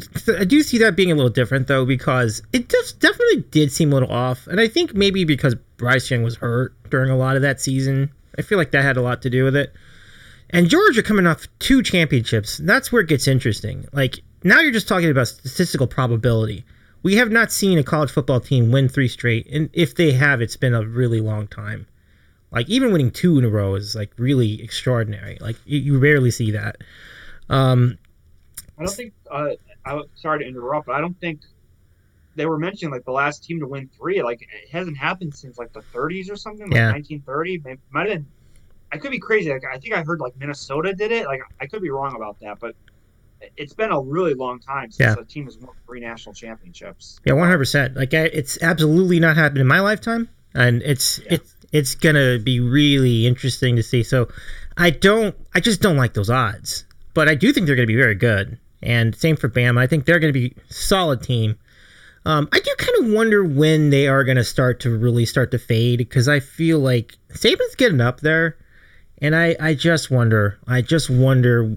Saban's done a really good job staying like with it, staying with the scene, not letting the game pass him by, and that's amazing to think of that because I think he's got to be like seventy something at this point. So what a great career he's had, and um, I don't know. It'll be interesting. the The wild card here, I think, will be Tennessee because they were solid last year and they're fun to watch. And you know, Heupel's another guy that we've been down on over the years, but I do have to give him a lot of credit. He was he had a good team. He had a good he had a good team last year. So will they match those expectations in year in, in, in this season? I don't know. I mean, Tennessee's not that's history's not on their side in that scenario, but they are a very talented team, and the recruiting ranking seems just similarly. So I think they'll be good.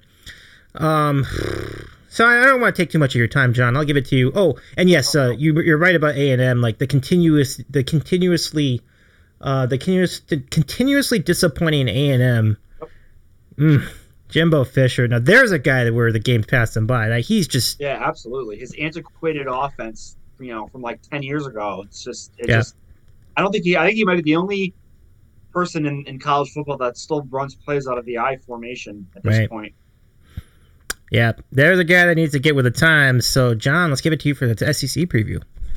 Yeah, I mean, you know, Georgia, like you think, like, can they really win three in a row? Well, Dave, like, they're it's like a one game regular season for them. Like, let me read you their schedule: Tennessee Martin, Ball State, South Carolina, UAB, all at home.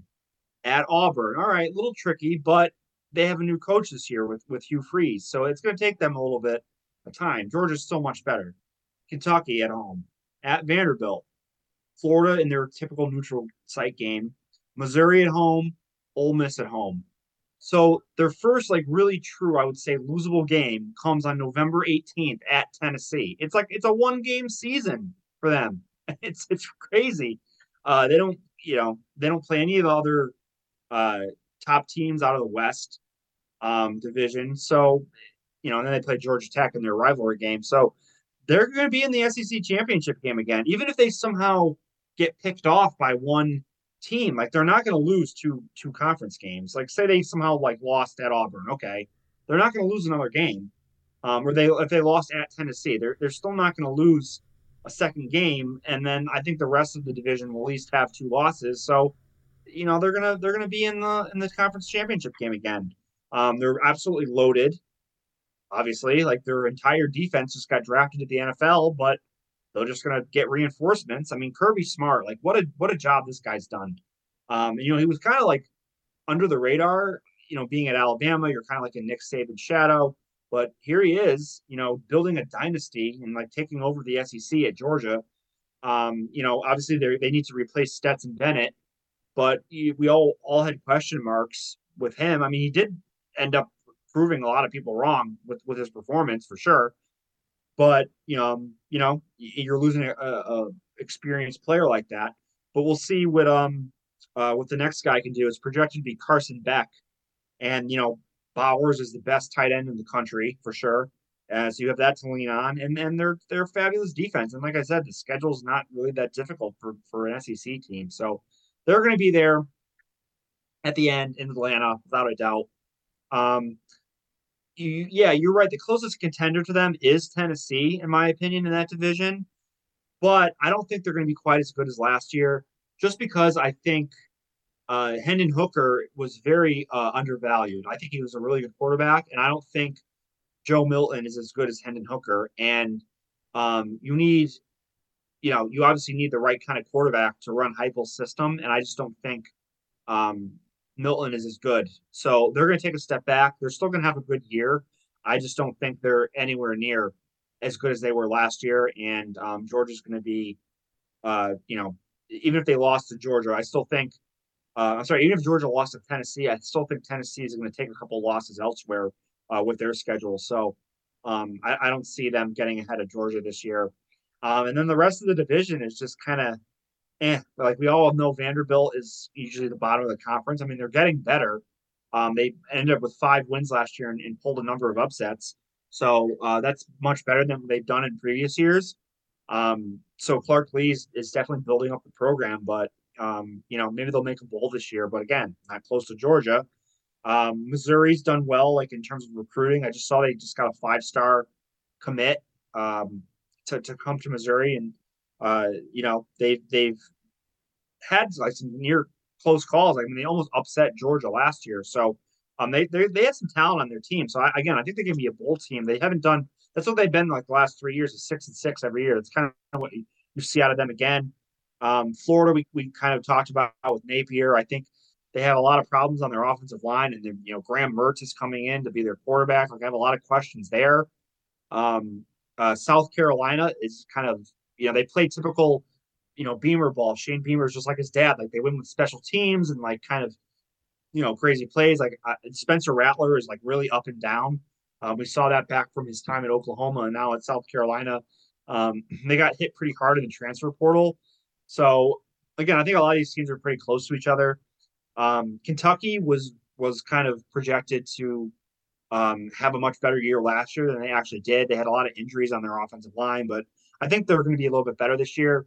Um, they do uh, lose Will Levis, but again, like he was not have a good season. Um, they bring over Devin Leary from NC State, so I think that could be actually be maybe an upgrade for them. Um, but again, like these teams are all like around the five, six, seven win mark. I would say between like South Carolina, Kentucky, Florida, Missouri, um, and then you know Tennessee maybe like one step above them. But they're, they're none of those teams are close to Georgia. So Georgia's gonna gonna make the the SEC title game again. Um, the drama here is in the in the West Division with Alabama and LSU let's just get that out of the way. Like Texas A&M, no, like I, I, I don't see it. Jimbo Fisher and his antiquated offense. Bobby Petrino is here, former Louisville coach, former Atlanta Falcons coach for what five games before he quit. Um, great offensive mind, but I've been reading that at you know the SEC media days, they kept asking, you know, Jimbo Fisher, like who's calling the plays? Like, are you doing this or with the Bobby Petrino's offense? And like he was like deflecting like wow. every question basically. So you're bringing in one of a great, great offensive mind, but you're not going to let him run his own offense. You're basically going to just have him call like your offense. Like Fish, it's not going to work if that's the case. And like Jimbo uh, Fisher's ego is just way too big, and it's not going to it's not going to work. So let's count them out of the mix. Yeah. um, Auburn and uh, Mississippi State have new coaches. Obviously, Mississippi State under the really sad situation with Mike Leach oh, passing, yeah. that they had to have a new coach. Um, they promoted Zach Arnett from defensive coordinator, and he's going away from the air raid offense. So again, a team completely switching like offensive philosophies. Like you do really have the, the, the players to run that kind of system. Uh, Will Rogers is still um, there at quarterback, but like, does he, you know, is that going to fit like the new system of, of offense? It's more of like a, a, pro style attack. So I don't know. Um, I, am not seeing it for Mississippi State. They're probably an under. Um, Auburn with Hugh Freeze, I think uh, in, in due time, uh, that's going to be a good hire for them. But uh, it kind of slipped with under Bryan Harsin. Um, so it, it's going to take them a little bit of time to, to be competitive. I mean, they they might pull an upset. Like I could honestly see them maybe beating Alabama in the Iron Bowl because that's always just a huge rivalry. Yeah. But in terms of like a season long projection, not really there with them. Same thing with Arkansas. Uh, their defense was pretty poor last year. They do have uh, KJ Jefferson is like kind of a mini version of Cam Newton. Um, if you haven't seen him play, he's just really talented player. But again, like they're a team that's going to score a lot of points, but maybe give up a bunch too. Um, Raheim Sanders returns as well. Um, and then you have Ole Miss, Lane Kiffin. I mean, he's been actually been doing a, pretty good job there. Um, you know, he, we always knew he was like a, a good coach. It's just all the other shit that kind of gets him in trouble. Um, you know, they have a, a bunch of stars returning, 16 in total.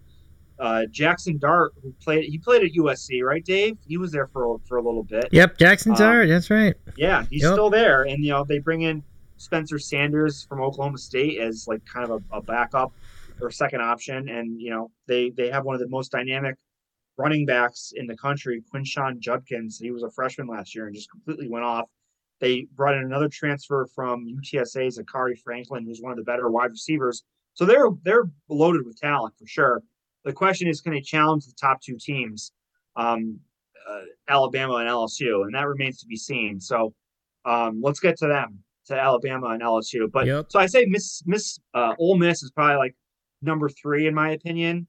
Um, after Alabama and LSU, and then like you know Texas A&M, I'll put begrudgingly at like the fourth spot, maybe fifth. Like I am not a fan of this Texas A&M team. Let me tell you that much. Like in Fisher, but um, we already talked about that. But yeah, definitely Ole Miss after the top two.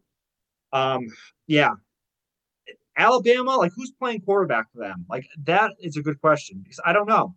They brought in Tyler Buchner from Notre Dame. Like, is he really going to be their starting quarterback? Um, they got this guy Milrow, uh, Jalen Milrow, who played when Bryce Young was hurt last year. But if you remember, he's more of a running quarterback. Like he's not that gifted in terms of like his his passing ability. And we saw that in a number of games. Maybe he improved that over the over the year, um, over the offseason. Um, you know, the receivers are definitely a downgrade and, and compared to what they had in previous years. Obviously, you know, the run of receivers that they put in the NFL is unbelievable. Definitely don't think they quite have that. Um, they're they're remaking the offensive line.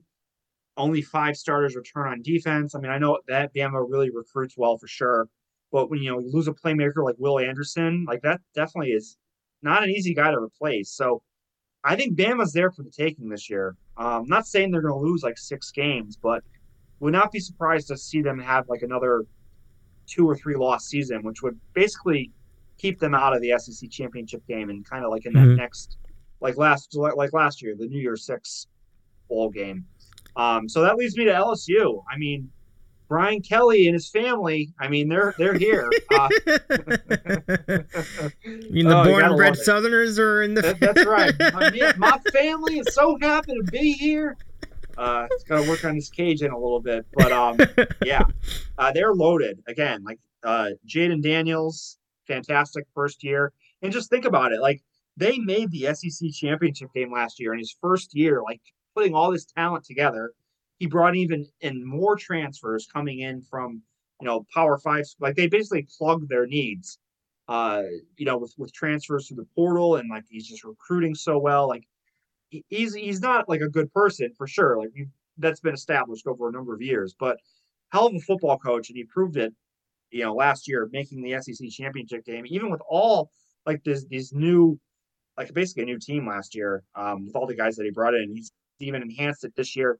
Uh, Har- Harold Landry, is, or sorry, Harold Perkins, one of the best linebackers in the country. Like we got watch out for on defense, but they're loaded in general, uh, in basically every position. Um, you know, at Alabama is going to be tough because you know they're going to be looking for revenge for sure uh, after that loss last year. But I think LSU is just a little better at this point. I think they can beat them again. Um, and even if they lose, I, like I said, I think Bama could have they could have two losses uh, in the SEC. Um, I mean, I don't know exactly. I mean, they could lose to Ole Miss, like I said. Um, you know, they could lose at Auburn. Like there, there's potential losses here. So I like this LSU team. I think they're going to win the West, and I think it's going to be a rematch of last year. I think it's going to be LSU and Georgia again um, for the right to. to I mean, they, they need to both make the college football playoff the way things are going. Yeah. Um, I think that'll be your championship game again. And um, yeah, that week one game, LSU Florida State, that's going to be fantastic. I'm looking for. Oh yeah, you know, it, I, I really love where your head's at with LSU. I'm really high on them as well. I, I really think they could make some serious noise. Like they look good. Like I, I'm very excited about that team. Um, we have some comments in the chat from Mississippi Dog, and who says that Mississippi State is really the team that could run the table. Went nine and four last year with 21 out of 22 starters and the two deep returning, and a record-setting quarterback returning that may break NCAA passing yards record. So I'm looking at the schedule for Mississippi State, and, and it's definitely going to be obviously there's going to be a lot of weight to that. With as we mentioned, you know, Mike Leach uh, died last year, and it was really sad news, you know. But Arnett is certainly part of the system, so we know the system well. Um, if I look at the schedule, I feel like it boils down to whether Mississippi State can upset either LSU and Alabama. They could. Yep. I could certainly see that one of the two happening, and if they do, then the rest of the schedule is like Western Michigan, and like Southeastern Louisiana, Arizona. Probably would win that game since it's at home, and then Arkansas, as we were talked about, their defense is, is questionable. Auburn, Kentucky, and then we, we we're all down at A and M anyway, so I don't I feel like they'd probably beat them. And then you got the Egg Bowl, which has gone both ways over the years. So I don't know. I mean, I could certainly see nine wins. I mean, run the table is definitely a big thing, but I don't know, John. I mean, yeah, I don't know about undefeated for them. I mean, it's all going to come down to like the, you'll know where they stand after September 30th because Yeah. they'll played both LSU and Alabama at home by then. So win those two games, you're sitting pretty. But uh, we'll see. It, it's going to be tough with the whole new offensive system coming in, but we'll Yeah. see. Yeah. Um, def, Rogers is definitely a, a good quarterback. So yep. One hundred percent. So uh, yeah, Mississippi Dog. Thank you for your comments. Um, let's now go. And by the way, my predictions for the conference. Um, I am very much in step. I, I think. I yeah yeah exactly the same. I'm like you know like I said. Sometimes you just don't want. I mean, and I'll, you, you'll see why I make these predictions in a few minutes when we. But I'm gonna go Georgia and LSU. Yeah, absolutely. Like the, even the worst case scenario for Georgia is still going to result in them winning 11 games. Like they're going to win 11 Yeah. games. Like I can't see them going worse unless even even if you had like the quarterback get hurt or like their their leading pass rusher get hurt. Their, their depth is amazing. They've been dominating the recruiting rankings for the past five years. Like I really think this is the team to beat in all of college football. So uh, yeah, 100. percent uh, That those are my two teams. Yeah. Um, uh, all right. So we are now at the point of, of the po- of the podcast where we can make our playoff predictions. Yeah, and I can see from John. I can see you shaking your head. I feel like we're gonna have some same old, same old again. I mean, I'm looking. You know, so I'll give it to you first. Who do you have for the or your top four? I mean, this is tough because, like we said, the the Big Twelve and the Pac twelve could essentially just like eliminate themselves because of all, like all the parity within the league, and then that would leave you with like two SEC and two Big Ten teams. Um, or I guess you could have an ACC team in there too. Um, but you know, I, I guess I'll go with more so what I want to see happen than what like it's actually going to happen. If that makes sense. Okay. I, I don't want to see two two of the same conference. So we're gonna that probably could end up happening, but we're we're gonna get rid of that. So um, I'm gonna say LSU, Mhm. Florida State, Michigan, and USC. That's gonna be that. If that actually happened, that'd be a very exciting college football playoff. Like really fun. actually, you know what? I don't know if that can happen because LSU and Florida State play that that first game. oh, so- okay, okay, yeah. Yeah, that's Uh, tough. that's true, that's Maybe Have to, have to re- revise that because like Okay. one of them is they're one of them's going to lose and they'll probably lose another game in like two two losses isn't going to get you in. So Yeah, I don't want to pick. I I, don't want to pick Clemson either. Ugh. well, why don't you do? Give me yours and then we can. Okay, I can okay. revise mine. Okay, sounds good. So my four, Georgia and LSU. How about that? And, and it's happened before. Like you've had like you know Georgia and Bama make it together, even though Georgia beats Bama in the SEC championship Yeah, game and so on and so forth, or vice versa. Um, Ohio State again. It, it's going to be the most reluctant pick of a team to make the college football playoff, but I'm like, but who's going to beat them? Like Michigan's probably going to beat them, but I still think they can make it even with that situation. And Clemson. And I, I don't love Clemson, but I I also think they're due for some. I I feel like they're due to make a comeback. I really think they've got the pieces to do it. And when you see everybody kind of down on the program, and I don't mean everybody, but like a number of people down on the program, I feel like that's their moment where they can kind of take that and ride the momentum. Like, yeah, everybody picked against us, and this year they'd be right. we we didn't think that much of them this year, and I think they could make some noise. I think they, they're they're in for definitely some definite improvement. You could you could totally see it. So, Georgia, LSU, Yeah. Ohio State, and Clemson. Yeah, and I know I just said I don't want to do two teams in the same conference, but it all it, it really makes sense to me now. Like uh, that's it's, it has to happen because I don't like Clemson. Florida State and LSU play each other. The Big Twelve is going to knock each other out, and I think the Big Ten it's only they're only going to get one team because uh, you know th- those three teams, like I mentioned before, are going to kind of knock each other out. So I'll agree with you. Georgia, LSU, Michigan, and USC.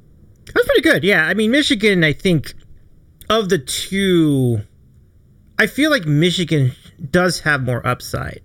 And even as we were, we were talking about, the suspensions aren't going to be that big a deal. Like I, that's not gonna, that's really not going to affect. Remember, like when Brady got suspended for four games, and it was like nobody cared. Like he came back and they were fine. Like it's just not gonna make a difference at all, honestly. So, um, yeah, I love it. I love it. So out of that, who's gonna win? I mean, I, I don't can't- want to pick Georgia. I don't either. For three years in a row. Let's go with Brian Kelly and his family. You. I'm all about it. I'm all about it. Let's go. I'm with. I'm good with that. Um, I I picked Clemson, but that's just paper. I want LSU to win. That would be hilarious. I would enjoy that a, a lot more. So, Yep. all right, that's great. Like, what a fun playoff we we could have if that all if that all if that all goes our way. So we'll see. Um, so let that's about it for our preview. I mean, it's been it does look like a really great season, and it's probably the last year of college football that we way we've grown up with it. It's going to be a very different sport in 2024. So, but yeah, I mean, lots to look forward to. Yeah, change is good and change is bad. Like it's pros and cons of everything. Yeah. I will, you know, the 12 team playoff, how that they'll be structured and formatted, and you know how they're going to do the rankings for that. Like, well, it's going to be fun to follow for sure next year. But yeah, we'll we'll enjoy um, last year with the with the four teams and the sham rankings that come out every week starting around Halloween. Oh, those ranking. Oh, the because I thought you were talking about like week one, like which is like also Sheeran. Like, well, that's a sham too. Like it's kind of why like we per- perpetuating thing. Like, all right, you rank them all high, and then yeah, so dumb, dumb, and and the arbitrary methods that they use to rank to do those college football rankings are just the worst. Yeah. Like, Yeah. I want the computers back. Like the computers at least were consistent. Like, um, so it, it's going to be a fun year. And uh, little footnote, I I do believe I have an opening on that Saturday you talked about with the with the um. What, who was it? The, the MAC team against San, San Diego State? Like, was it oh yes, uh, San Diego State and Ohio. Is that the week zero game you're talking Week zero about? game, right? yeah. hmm Yeah. I got. I think I got that day open, so I'm Nice. gonna look into it. It would be a fun. That'd be a fun trip. We'll see if it plays out. Oh, you're gonna go to the game? I might go to the game because that new stadium is that's the new Snapdragon Stadium. No, Like, that's right. Yeah, it's the snapper. They're calling it. yeah, I've already driven Well, the by crazy it. thing is, Dave. Like I, there's no like game like F, FBS, but like there's an FCS game in Albany, and like I'm Mhm. gonna be kind of in the area, so I might I might end up going to that. So maybe we'll both get to a game that- Nice. that, day. Nice, nice. That'd be a fun day. I'll let you know. Yeah. Yeah. Yep. Keep you all up to date. Uh, so yeah, final thoughts, John, on, on the season. It should be a fun one.